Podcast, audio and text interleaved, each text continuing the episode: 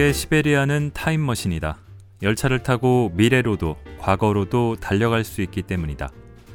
누구라도 바이칼의 알혼섬에 들어가 후지르 마을을 걷게 된다면 자신이 21세기가 아니라 19세기 서부 개척 시대에 있는 착각에 빠질 것이다. 블라디보스토크에는 한 세기 전 사진에 찍힌 건물들이 아직 건재하다. 도시마다 서 있는 레닌 동상은 100년 전 세계를 뒤흔들었던 혁명이 있었음을 보여준다. 또 많은 이야기가 숨어 있는 1만 킬로미터의 철길이 있다. 무엇보다 저마다의 사연을 간직한 채 열차를 타고 내린 사람들. 시베리아 횡단 열차만큼 시공을 넘나드는 여행이 가능한 것이 있을까? 골라드는 뉴스룸 책 읽는 순간 북적 북적입니다. 저는 심영구 기자입니다. 자, 입춘이 지났지만 봄은 아직입니다. 원래 입춘 이후에도 춥긴 하지만 너무 춥네요. 음, 이렇게 추운데 뭔가 좀 블링블링한 남녘 이야기가 아니라 혹한의 대명사격인 시베리아 여행기를 가져왔습니다. 철도 기관사이자 철도 덕후인 박흥수 작가가 쓴 시베리아 시간 여행입니다. 낭독을 허가해 주신 출판사 후마니타스에 감사드립니다. 자, 뭐 쉽게 짐작하실 수 있듯이 책 제목처럼 이 책은 시베리아 철도 여행기입니다. 아, 연해주의 끝머리에 있는 이 블라디보스토크에서 모스크바까지 기차를 타고 갑니다. 그런데 왜 시간 여행이라고 이름 붙였는지는 맨 처음에 읽었던 에필로그의 한 대목인데요. 그대로입니다. 이 작가가 중간중간 기착지에서 어, 함께 간 동료들을 최근에서 100년 전 식민 치하의 조국을 떠났던 사람들이나 아니면 비장한 각오를 하고 어떤 목적을 위해서 떠나갔던 열사들의 흔적을 쫓습니다. 예기치 않게 북한 노동자들과 어색한 동승을 하게 되다가 친해지는 대목도 아주 재미납니다. 바로 훅 들어가 보겠습니다. 북한 노동자와 첫 만남을 갖는 횡단 열차 대사건입니다.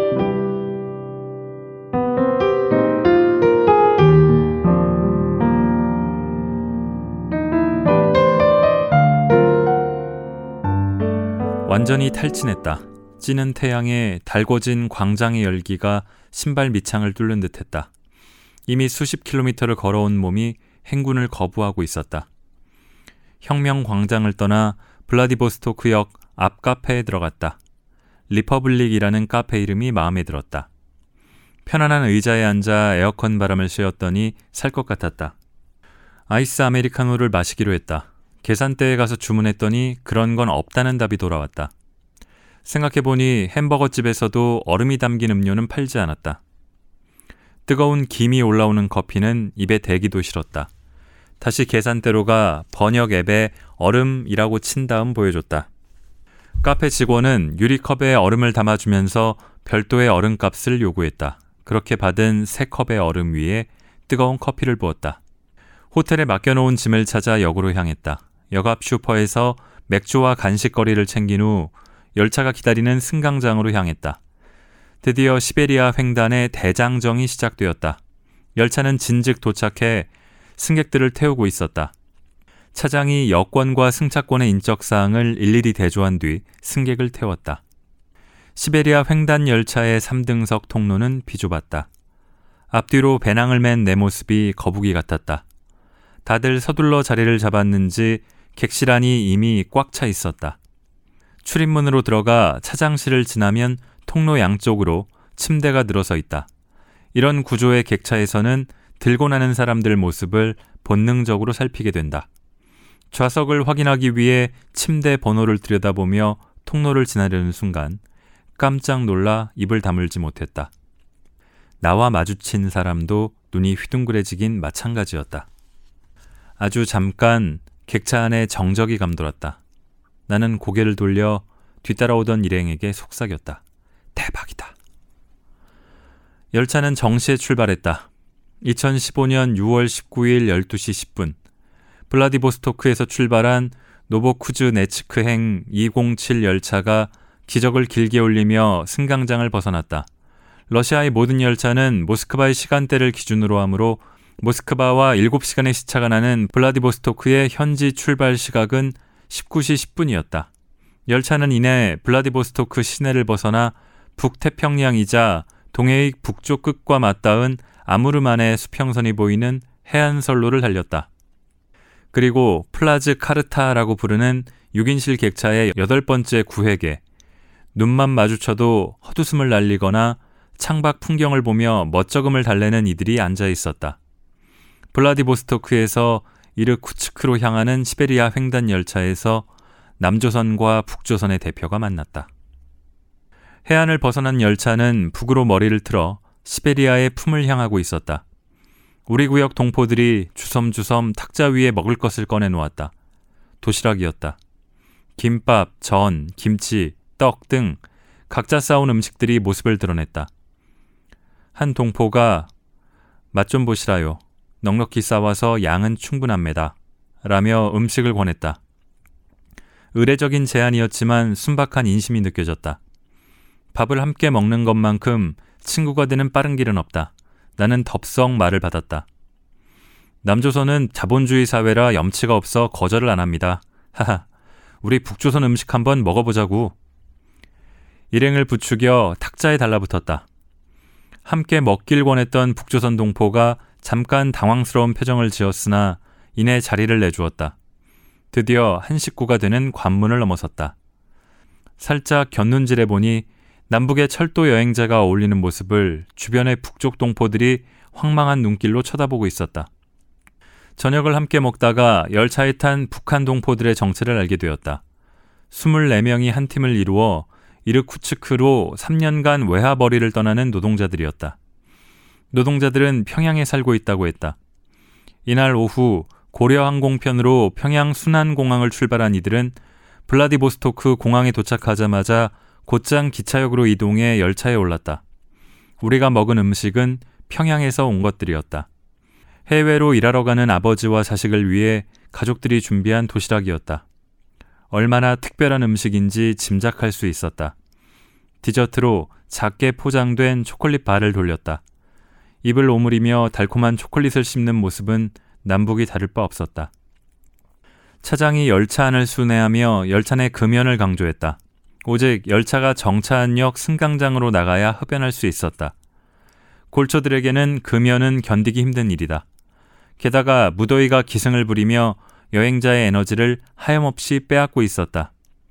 그게 아니더라도 무엇이든 이유를 만들어냈을 골초들이 객차 연결 통로로 우르르 몰려갔다가 차장에게 들켜 한 번만 더 걸리면 명시된 벌금을 부과하겠다는 경고를 들었다. 어느새 다음 정차역까지 얼마나 남았는지가 최대 관심거리가 되었다. 두 시간여를 달린 열차가 정차를 위해 속도를 줄였다. 당장이라도 내릴 준비가 되어 있던 승객들이 담배와 라이터를 챙겨 출입구 쪽으로 줄을 섰다. 열차가 정차한 곳은 우스리스크역이었고 정차 시간은 단 7분이었다. 블라디보스토크에서 북쪽으로 약 112km 떨어진 곳에 있는 우스리스크는 시베리아 횡단 철도와 중국으로 가는 철도가 갈라지는 분기점이다. 북쪽으로 계속 달리면 하바롭스크로 이어지는 횡단 철도 본선이고 서쪽으로 가면 중국 국경을 넘게 된다. 연해주 한인들의 주요 거점 중 하나였던 우스리스크에서 하얼빈으로 이어지는 철도는 러시아가 시베리아 횡단 철도 노선을 단축하기 위해 청나라로부터 부설권을 얻어 건설한 동청철도 노선이었다. 1909년 10월 21일 아침 블라디보스토크에서 우편 열차를 타고 우스리스크에 도착한 안중근과 우덕수는 중국 국경을 넘기 위해 열차를 갈아타야 했다. 안중근은 우스리스크 역에서 120km 떨어진 포그라니 치누이 역까지 가는 2등석 차표를 끊었다. 중국의 관할인 포그라니 치누이 역에서 국경 통과를 위한 세관 검사를 할 때 2등석 이상의 승객은 짐 검사를 따로 하지 않았기 때문이다. 그들은 포그라니 치누이 역에서 다시 3등석 열차로 갈아탄 뒤 550km를 달려 하얼빈으로 갔다.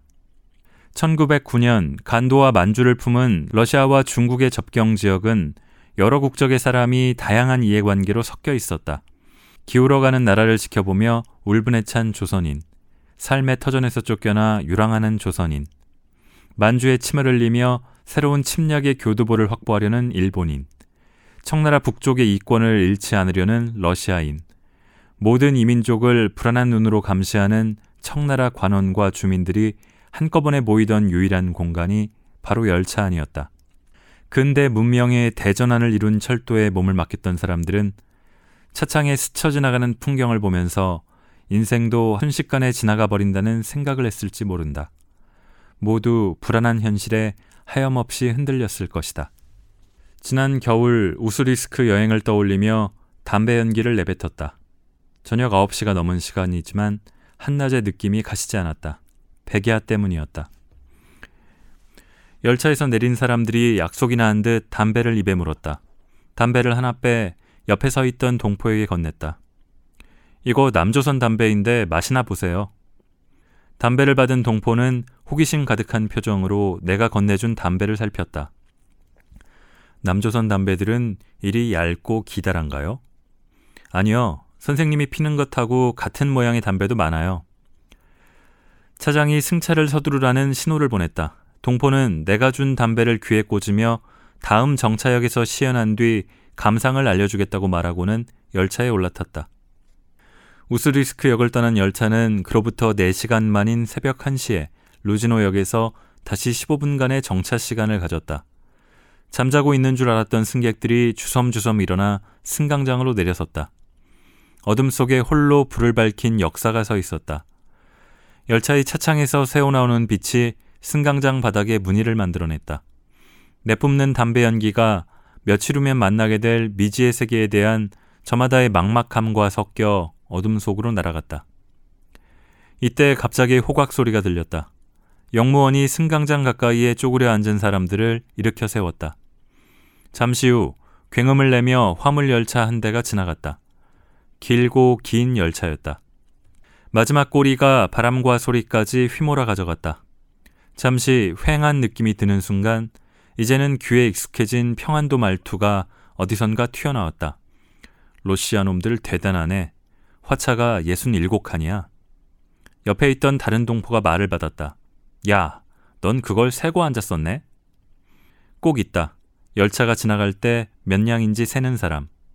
한국에서야 기껏해야 25냥 정도의 화차가 물리지만 시베리아 횡단 화물 열차에서는 60에서 70냥이 기본이다. 열차 길이만 해도 1km가 훌쩍 넘는다. 물동량이 많을 때는 100량이 넘는 화물칸을 달고 달리기도 한다. 한반도 남쪽에서는 장밋빛 전망이 만발하지만 남북의 화해와 협력, 소통 없는 유라시아 대륙의 꿈은 신기루일 뿐이다. 대륙 횡단 열차의 컨테이너에 부산발 화물이 달리기 위해서는 대결의 이데올로기를 넘어서야 한다. 원한으로 덮은 분단의 상처들을 화해와 용서로 치유해야 한다. 열차가 출발하고 객차 안의 조명이 꺼졌지만 잠이 오지 않았다. 이리저리 뒤척이다가 몸을 일으켜 앉았다. 통로 쪽 침대에 누워있던 북쪽 친구 역시 잠이 오지 않는지 어둠 속 창밖을 내다보고 있었다. 목소리를 낮추어 물었다. 잠이 안 오나 봐요. 예, 아까 좀 기대서 졸았더니 잠이 안 옵니다. 벌써 고향 생각나면 3년간 어떻게 버틸라고요? 아니, 독심술 하슈? 내가 가족 생각하는 거이 어찌 알았습니까? 평양 친구는 어색한 미소로 눈가의 그리움을 감췄다. 나이가 어찌 되나요? 서른셋입니다. 결혼은? 한 살짜리 딸이 있습니다. 서른세 살의 평양 청년이 손으로 콧잔등을 한 번 훔치고는 말했다. 일 없습니다. 3년 고생해서 가족들 편하면 그걸로 됐죠. 청년은 사랑하는 이와 결혼하자마자 아이를 가졌다고 했다. 그 아이가 이제 막 걸음마를 떼고 걷기 시작한 모양이었다. 머나먼 타지로 떠나는 젊은 가장의 마음이 달리는 열차에 맞춰 흔들리고 있었다. 과거 독일행 비행기에 올랐던 광부들과 간호사들, 중동으로 떠났던 건설 노동자들의 희망과 회한의 모습이 겹쳐지는 듯했다. 아침 식사를 마친 뒤 한 무리의 손님들이 찾아왔다. 저기 남조선 담배 몇 갭이 바꿔 필 수 있습니까? 물론 되죠. 단 갑으로 바꿉시다. 갑 대 갑. 근데 남조선 담배는 4달러가 넘는 비싼 거라고 들었는데 갑 대 갑으로 바꾸면 손해나지 않습니까? 상관없어요. 저야 뭐 기념이니까요. 대신 같은 담배 말고 다른 종류로 가지고 오세요. 이때부터 내 자리에서 물물 교환장이 열렸다. 저마다 자기 자리로 뛰어가 담뱃값을 들고 왔다. 잠깐, 잠깐, 차례차례, 줄 서시라요. 북한 말을 흉내내는 내 모습에 하얀 이를 드러내며 웃는 동포들이 줄을 섰다. 평화, 고향, 북극성, 꿀벌, 명신, 강선, 압록강 등 북한 담배들이 내 침대 위에 수북이 쌓였다. 거래 당사자들과 몰려든 구경꾼들이 시시덕거리며 신나게 사고 팔았다. 나는 서비스로 한 갑을 풀어 주변의 구경꾼들에게 돌렸다. 담배 한 개비로도 남과 북은 허물없이 웃을 수 있었다. 다음 정차역에서는 대다수의 북한 동포들 입에 남한 담배가 물려 있었다. 이렇게 순한 걸 어드럽게 피나? 라고 말하면서도 연기를 달게 빨아들였다. 나는 반대로 평양의 내 고향 담배 공장에서 나온 고향을 피웠다. 처음에는 독하지 않다고 느꼈는데 몇 모금 빨고 나니 머리가 핑 돌았다. 한국의 애연가들이 주로 피는 담배의 니코틴 함량은 0.1mg인데 고향의 함량은 0.9mg이었다. 순한 담배에 길든 몸이 감당하기에는 무리가 있었다. 담배 장터 이후로 남북의 승객들은 더욱 가까워졌다. 우리는 서로가 궁금한 걸 묻고 답하며 많은 시간을 보냈다. 북한 동포들은 횡단 열차에 여러 칸에 나눠 타고 있었다. 우리 칸에 24명 말고도 다른 팀이 더 있었다. 팀마다 하는 일이 달랐고 일하는 현장도 달랐다. 우리 객실의 노동자들은 건물의 실내 장식 담당이어서 건물 골조가 올라간 뒤 내부 공사를 맡는다고 했다. 207 열차 안에 북한 동포들 사이에 7호차에 남조선 사람 3명이 탔다는 소문이 금세 퍼졌다. 우리가 그렇듯 그들도 호기심이 잔뜩 부풀어 올랐을 것이다. 우리 자리로 방문객들이 수시로 찾아왔다. 어딜 가나 남쪽 일행은 호기심 가득한 환대를 받았다. 우리는 정차역에서도 따로 무리짓지 않고 함께 어울리곤 했다. 김동무, 미제이 쓴물 맛 좀 보시라요. 라며 매점에서 산 콜라를 내밀면 농담도 잘한다며 손사래를 치면서도 콜라병을 받았다. 차창 밖으로 시베리아의 자작나무들이 끊임없이 흘렀다. 오랜 시간 누구의 손길도 닿지 않은 벌판에 선 나무들이 천 가지의 사연을 담고 달리는 열차를 품어주었다. 캐나다의 만화가 기 들릴의 평양 체류기 평양에서 기 들릴은 어디를 가더라도 안내원과 동행해야 하는 것이 불만이었다. 금강산 관광을 갔던 이의 경험담을 듣거나 다른 북한 방문기를 봐도 모든 방문자들에게는 안내인이 따라붙는다고 나온다. 안내인은 일종의 감시자이기도 했다. 당국에서 사전 허가한 방문지나 면담자가 아니면 찾아갈 수도 만날 수도 없었다. 여행자가 원하는 것은 현지인과 만나 그들의 생활을 경험하는 것이다. 함께 먹고 마시고 이야기하면서 같은 행성에 사는 인류로서의 공통점과 지리적 문화적 차이를 살펴보는 일은 여행이 주는 큰 즐거움이다. 하지만 북한에서는 현지인과의 자연스러운 접촉이 불가능하다. 이런 현실 속에서 우연히 열린 작은 시공간의 틈으로 들어간 것은 대단한 행운이었다. 시베리아 횡단 열차 안이라는 특별한 공간은 남과 북의 여행자를 자연스럽게 섞어 놓았다. 분단 이후 평범한 남북의 노동자들이 이토록 스스럼 없이 어울릴 수 있었던 적은 아마 없었을 것이다. 처음에는 주저했지만 시간이 흐르자 조금씩 말이 트였고 마음이 열렸다. 심리적으로 쌓였던 장벽은 금세 녹아내렸다. 무엇보다 같은 말과 글을 쓴다는 사실이 같은 음식을 좋아한다는 사실이 우리가 떨어질 수 없는 사이임을 일깨워 주었다. 분단으로 규결된 미완의 해방.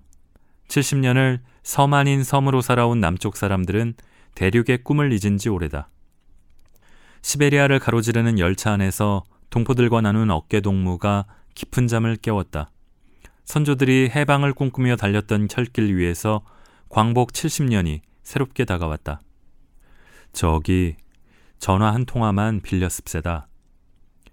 열차의 흔들림에 몸의 리듬을 맞추며 그동안의 지출 내역을 정리하고 있는데 한 동포가 조용히 다가왔다. 뒤이어 다른 동포가 북조선 빵이라며 맛을 보라고 가져왔다. 이르 쿠츠크까지는 아직도 두 밤을 더 자야 했다. 달려가는 동안 펼쳐질 일들에 대한 기대로 입가에 미소가 일었다. 빵 맛부터 봅세다 동무. 유심 카드를 갈아 끼운 덕분에 횡단 열차 안에서도 한국의 가족과 친구들에게 사진과 문자를 보낼 수 있었다. 북한 노동자들에게 전화를 빌려주기도 했다. 불편함도 있었다. 워낙 광대한 땅이라 기지국을 촘촘히 세울 수 없었는지 몰라도 열차가 도시를 벗어나면 불통되기 일쑤였다. 그래도 달리는 열차 안에서 수말리 떨어진 이들과 실시간으로 소식을 주고받는 것은 대단한 일이었다. 북한 노동자 중 최고 연장자로 보이는 이는 휴대전화를 자주 빌려갔다. 1967년생, 48세라고 했다. 그는 내 옆에 앉아 이르쿠츠크 현장의 관계자나 동료에게 전화하곤 했다. 여기 지금 어딘지는 잘 모르겠는데 내일 밤에나 치타에 도착한답니다. 별탈 없이 잘 가고 있으니까 걱정하지 마시라요. 울란 우대쯤 가면 또 연락하겠습니다. 라거나 야 만덕이 나야 그래 너네 아버지랑 너 마누라랑 순환공항까지 나왔더랬어 뭐라고? 잘 안 들린다고? 야 나 이거 통화 오래 못해 남조선 동포한테 빌려서 전화하는 거야 뭐?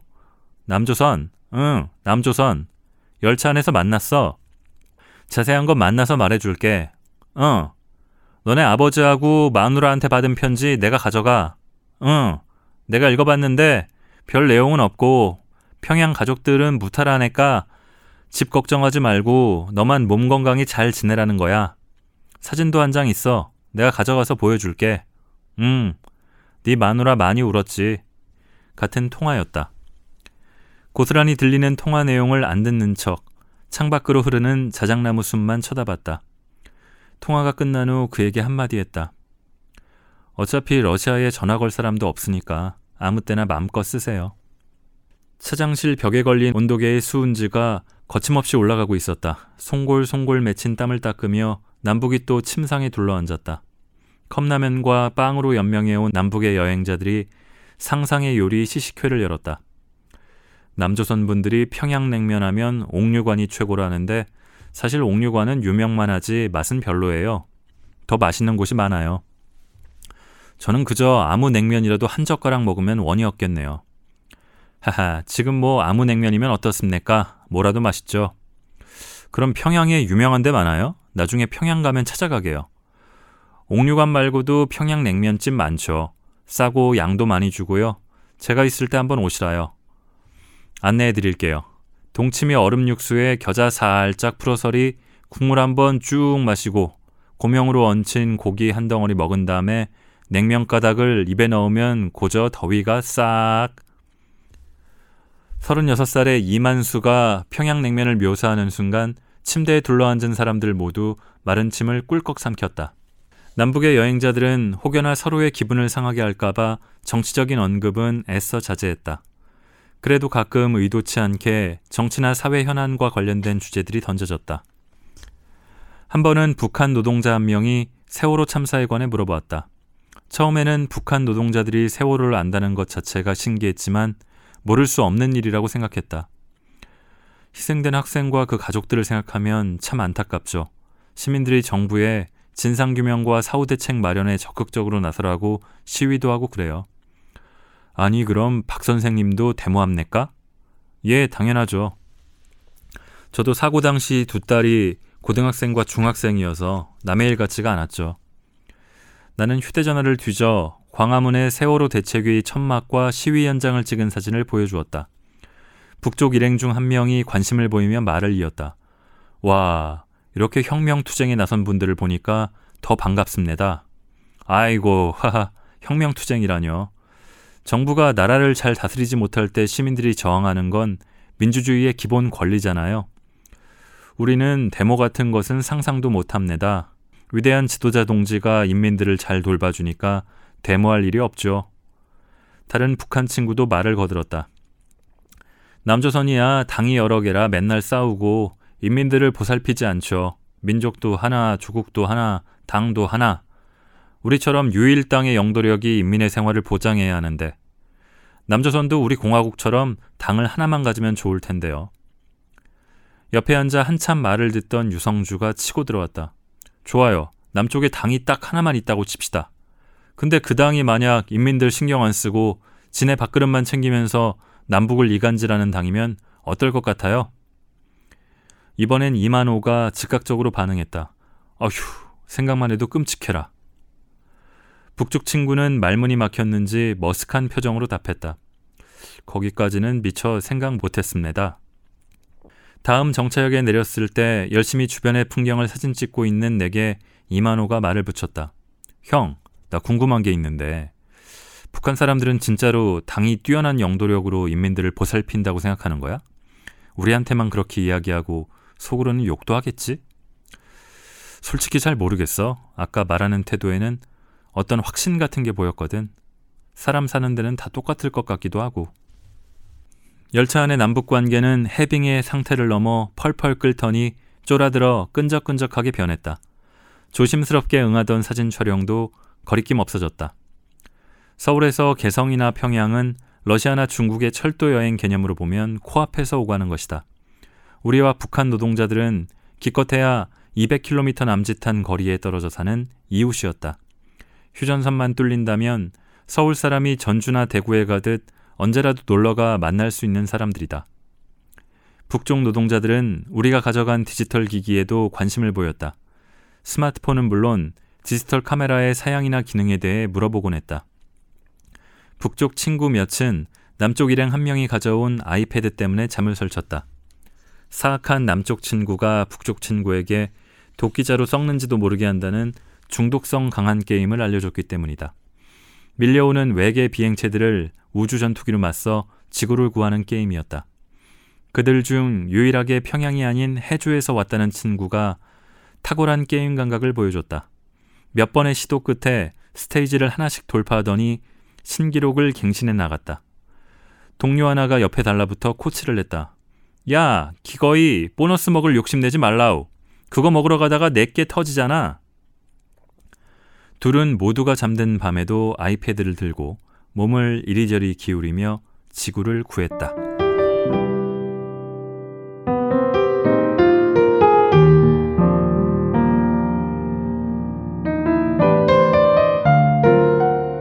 아, 저는 방금 읽은 부분들을 뭐 다 읽은 건 아니고 좀 건너가면서 읽었습니다. 양이 좀 많아서요. 몇 년 전에 먼저 읽었던 기억이 있습니다. 이 책은 2015년 여름에 여행을 하고 2015년 하반기부터 2016년까지 한겨레 20일에 연재됐던 여행기를 모아 정리해 펴낸 건데요. 제가 2015년인가 2016년인가 이 대목을 읽고서 너무 재밌어서 제 페이스북에도 공유를 한 적이 있습니다. 음, 이 책으로 이렇게 다시 읽게 될 줄은 몰랐습니다. 이렇게 북한 노동자들과 남한 노동자들이 어울리는 진풍경은 잠시고요. 곧 헤어지는 대목도 나오는데요. 그 부분은 넘어가고요. 이 시간 여행이라는 제목에 걸맞게 1900년대 초반의 모습을 간직하거나 떠올리게 하는 부분들 그런 곳을 탐방하는 내용을 좀 읽어보겠습니다. 타임머신 같은 도시입니다.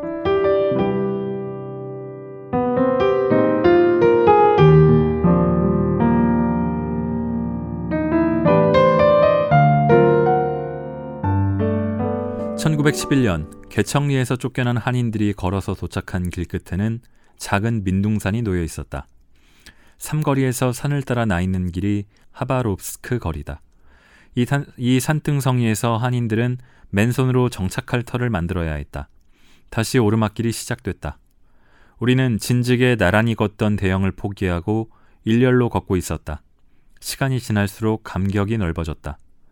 폭염에 이글거리는 아스팔트의 아지랑이 뒤로 사막 횡단자의 얼굴로 따라오는 친구들이 보였다. 한여름 머나먼 타양에서 사람을 제대로 잡는다 싶었다. 무거운 발걸음으로 7분 정도 올라가니 신안촌을 가로지르는 하바롭스크 거리 정상에 다다랐다. 길가에는 엘레나라는 이름의 슈퍼마켓이 있었다. 바로 이 자리가 이동휘의 집이 있던 곳이다. 이동휘는 사관 양성소를 졸업하고 육군 장교로 강화도 진위 대장까지 승진했지만 일본의 침탈이 가속화되자 군을 나온다.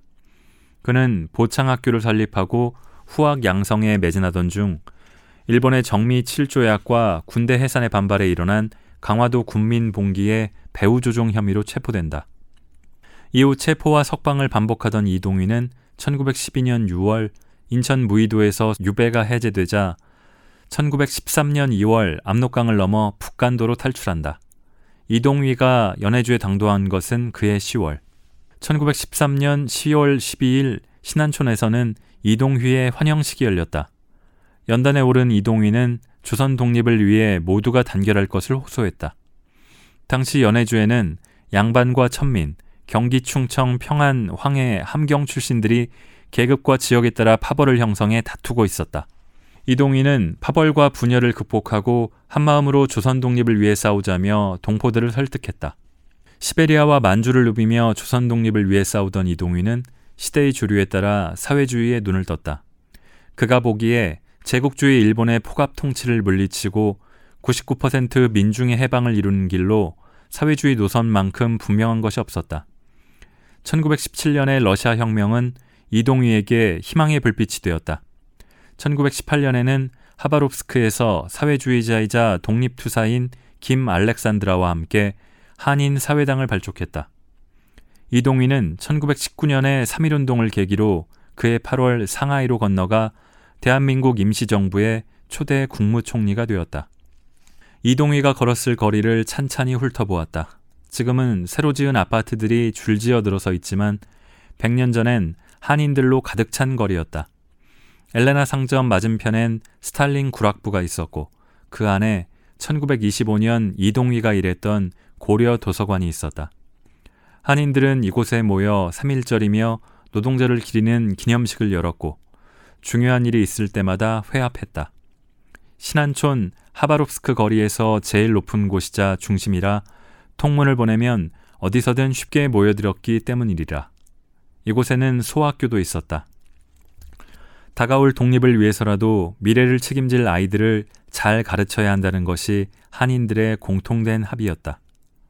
소학교터에서 조금 아래로 발걸음을 옮기면 1920년 한인들이 세운 독립문이 있던 자리가 나온다. 서울의 독립문처럼 웅장한 석조 건축물은 아니었지만 신안촌 한인들의 염원을 담은 문이었다. 그러나 이동희 생가를 비롯한 한인촌의 흔적은 이제 어디에서도 찾을 수 없다. 하바롭스크 거리 언덕 아래 만들어진 신안촌 기념비만이 이곳이 한때 한인들의 터전이었음을 알린다. 무심하게 서 있는 건물과 나무들이 세월의 무상함을 절감하게 했다. 엘레나 상점 옆에 작은 샛길이 나 있었다. 언덕 아래로 이어진 이 길 양옆으로 주택 단지가 있다. 더운 날씨에도 놀이터에서 꼬마들이 놀고 있었다. 나침반을 열듯 지도 앱을 작동해 길을 찾았다. 한적한 주택 단지를 지나다 결혼식을 앞둔 신랑 신부를 만났다. 우리가 축하의 미소를 건네자 신랑이 손짓하더니 우리에게 샴페인을 따라주었다. 한여름에 뙤약볕 아래 맛보는 샴페인에 저절로 입꼬리가 올라갔다. 카메라를 든 나를 향해 신랑 신부가 포즈를 취해 주었다. 두 사람의 입맞춤을 카메라에 담았다.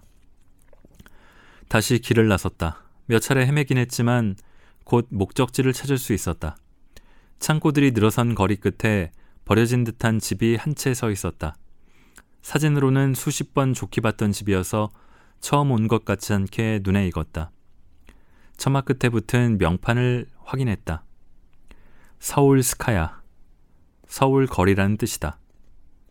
글자 위에 붙은 숫자 2A를 종합하면 세울 스카야 2A 번지, 즉 서울거리 2A 번지가 된다. 서울에서 2억 말리 떨어진 연해주 땅 블라디보스토크에 서울이라는 이름의 거리가 있다니. 이곳에 살던 한인들은 고국의 도시 이름을 따와 자신들이 사는 이국의 거리에 붙였다. 나고 자란 땅에 대한 그리움과 애정이 거리 이름으로 남았다. 집 마당에는 불에 탄 창고가 있고 그 앞에 온갖 쓰레기 더미가 널려 있었다. 당장 철거된다고 해도 하나도 이상하지 않을 모습이었다. 한국 정부가 나서 집을 보전한다는 소문이 무성했지만 어떻게 일이 진행되고 있는지는 감감무소식이다. 한식 세계화를 지원한다며 미국 대도시 한복판에 한국 음식점을 여는 비용을 기꺼이 감당했던 정부를 생각하며 상실의 거리를 걸었다. 한국 정부가 역사로부터 진정 교훈을 얻고자 한다면 블라디보스토크의 세울스카야 집을 보존해야 하지 않을까? 없어져도 좋은 낡은 집 한 채라고 치부하기에는 이 거리가 품은 이야기가 너무나 애틋하다.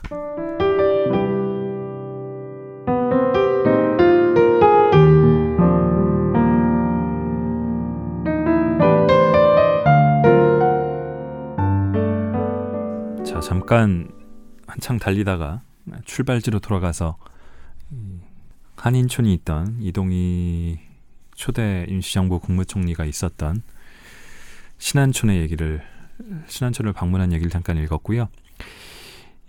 극동을 출발해서 어, 시베리아를 횡단해 유럽으로 향하는 여정은 여정 중간 중간에 이제 내려서 또 그 도시나 그런 유적지 곳곳을 방문을 하고요. 이 모스크바까지 일단 가서 끝이 납니다. 근데 이 작가는 간 김에 모스크바 러시아의 또 다른 대도시 상트페테르부르크를 갔다가 독일 베를린으로 향합니다. 베를린에서 비행기를 타고 한국으로 다시 돌아오는 건데요. 이 한국 집에서는 점점 멀어지는 거지만 서쪽으로 가니까요. 돌아올 날이 가까워지니까 시간적으로는 가까워지기도 하는 셈이죠. 시베리아 여행에서는 조금 벗어난 듯도 하지만 꼭 그렇지만도 않은 베를린에서의 하루를 조금 읽어보겠습니다.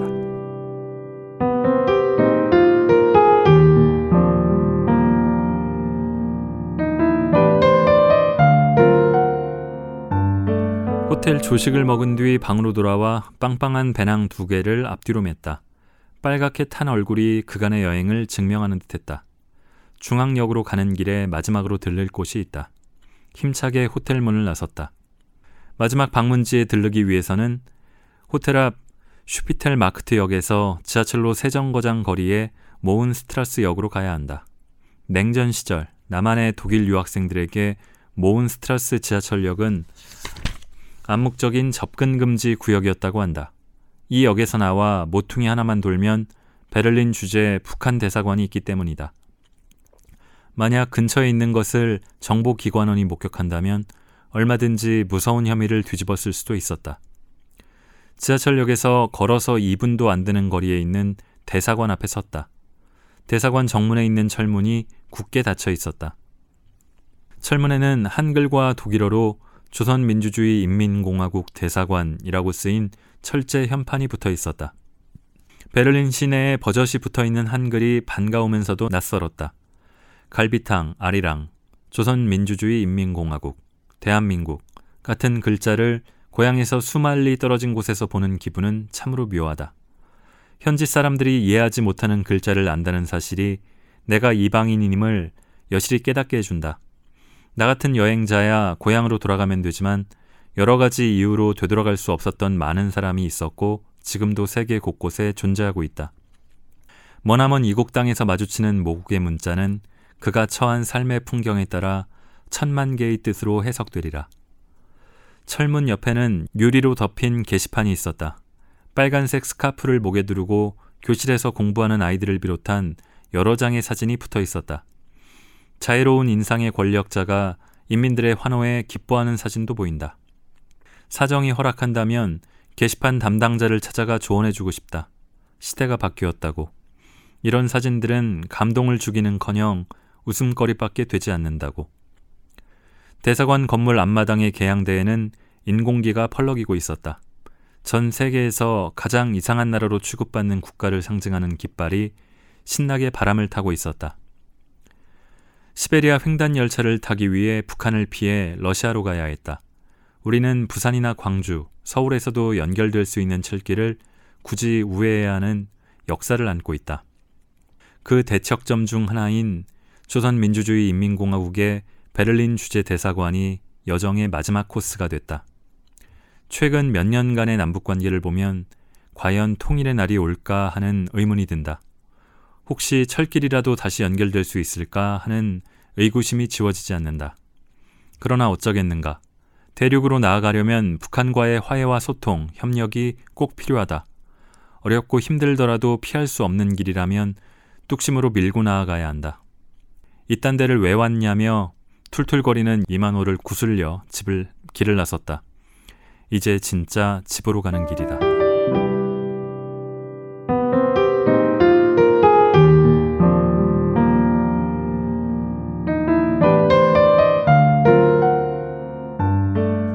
저는 10년 전에 짤막한 유럽 출장에서 딱 하루 기차 침대를 이용해 본 일이 있는데 뭐 매우 좁고 불편하긴 했지만 약간은 흥분했던 기억도 납니다. 제가 철도나 기차에 대해서 대단한 애정과 관심이 있는 건 아니지만 기차 여행하면 뭔가 더 낭만적이라고 할까요? 어, 작년 말에 이 제가 너무나 좋아하는 오리엔트 특급 살인 영화를 보고 그러니까 책을 책은 예전에 읽었고 이 영화를 보기 전에 한 번 더 읽었는데요. 이 북적북적에서도 읽어보려고 출판사에 낭독 허가를 요청했는데 예, 답이 오지 않아서 포기했던 기억이 있는데 여행 그런 기차 여행 하면은 제 머릿속에 가장 먼저 떠오르는 거는 오리엔트 특급 열차를 타보면 좋겠다는 생각을 했는데 이 책을 읽고서는 시베리아 횡단 여행도 해봤으면 좋겠다는 생각이 드네요. 작가는 이후에 이번 이 여행을 한 다음에 시베리아 여행 전도사처럼 돼서 이후에도 여러 팀을 데리고 가보곤 했다고 후기에 적고 있습니다. 또 여행 그 책 말미에는 작가가 여행에서 사온 기념품과 또 추천하는 여행 코스, 또 여행 정보들도 간략히 담겨 있습니다. 이 한국에는 이런 시베리아 여행이 그렇게 그렇게 많이 알려지지 않아서일지 인기가 아직은 많지 않아서인지 정보가 많지 않은 것 같은데 소중한 정보 감사드리고요. 이 철도 기관사인 박흥수 작가가 시베리아 횡단을 처음 꿈꾸게 된 것은 2000년에 음, 한참 전이죠. 이 경의선 연결 사업을 남북이 진행하기로 하면서 그 공사 현장까지 직접 열차를 몰고 갔던 기억이 있기 때문입니다. 그 이후로 연결 공사는 다 끝났지만 2007년 이후에는 정치적인 상황 때문에 멈춰 있는 상태고요. 제가 만약에 이 시베리아 여행을 간다면 저는 부산에서 아니면 서울에서 서울역에서 북한을 거쳐서 모스크바까지 달려가는 여행을 꼭 해봤으면 좋겠습니다. 언젠가는 가능하지 않을까. 그런 여행을 할 수 할 수 있을 때를 저도 한번 상상해 보는 것만으로도 신이 납니다. 그리고 제가 처음에 읽을 때 시베리아는 뭐 혹한의 상징 그런 얘기를 했는데 여름에 가면은 거기도 굉장히 덥답니다. 그러니까 추위는 그렇게 걱정하지 않으셔도 될 것 같습니다. 자 이번 주 북적북적은 여기까지 하겠습니다. 고맙습니다.